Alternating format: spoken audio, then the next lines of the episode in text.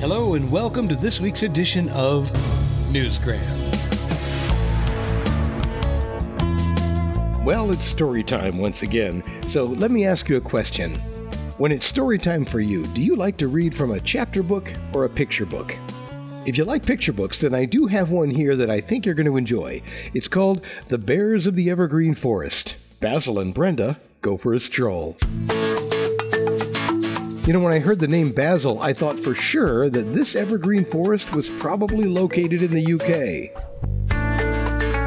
I went to visit some friends in Nova Scotia and they were taking me around looking at places and uh, we went for a walk through some wooded area and suddenly the the trees parted and there was this lovely lake and and when I got back to their house I just sort of picked up my notebook and started writing.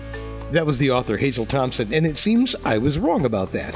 The inspiration for this story is Canadian, which makes more sense because I don't think there's any bears left in England. No matter. The location of the forest has nothing to do with the story. It's about Basil and Brenda and their adventure together. The scene that Hazel just described sounds like a beautiful place for a picnic. It's just a little story about two bears, their brother and sister, and they have a great idea just to go for a walk. So they're just strolling through the forest and they're, they're meeting some friends and just having a laugh. And then at the end, they have a little picnic together with their friends. So it's just a little light-hearted story about friendship and brothers and sisters. And when it comes to children's stories, isn't that what you want most? Something light-hearted and fun. The world is a difficult enough place without involving the kids in stressful situations. Let's just go for a walk. Who knows? Maybe we'll meet Pip and Tara, a couple of fun loving mice. maybe we'll see the wise old owl hanging out over by the post office. Or maybe, if we're lucky, we'll find a squirrel over there by the tea shop. Anything is possible when you're out for a stroll. And perhaps one day we'll get to enjoy Basil and Brenda as they set out on even more adventures. In total, I've got six of these little stories in a little notebook. When I started to look at this, I picked up the notebook and I thought, right, which of these do I want? Well, let's start at the beginning.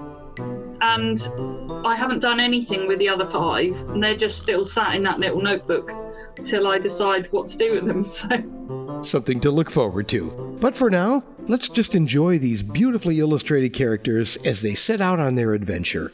The Bears of the Evergreen Forest. Basil and Brenda go for a stroll.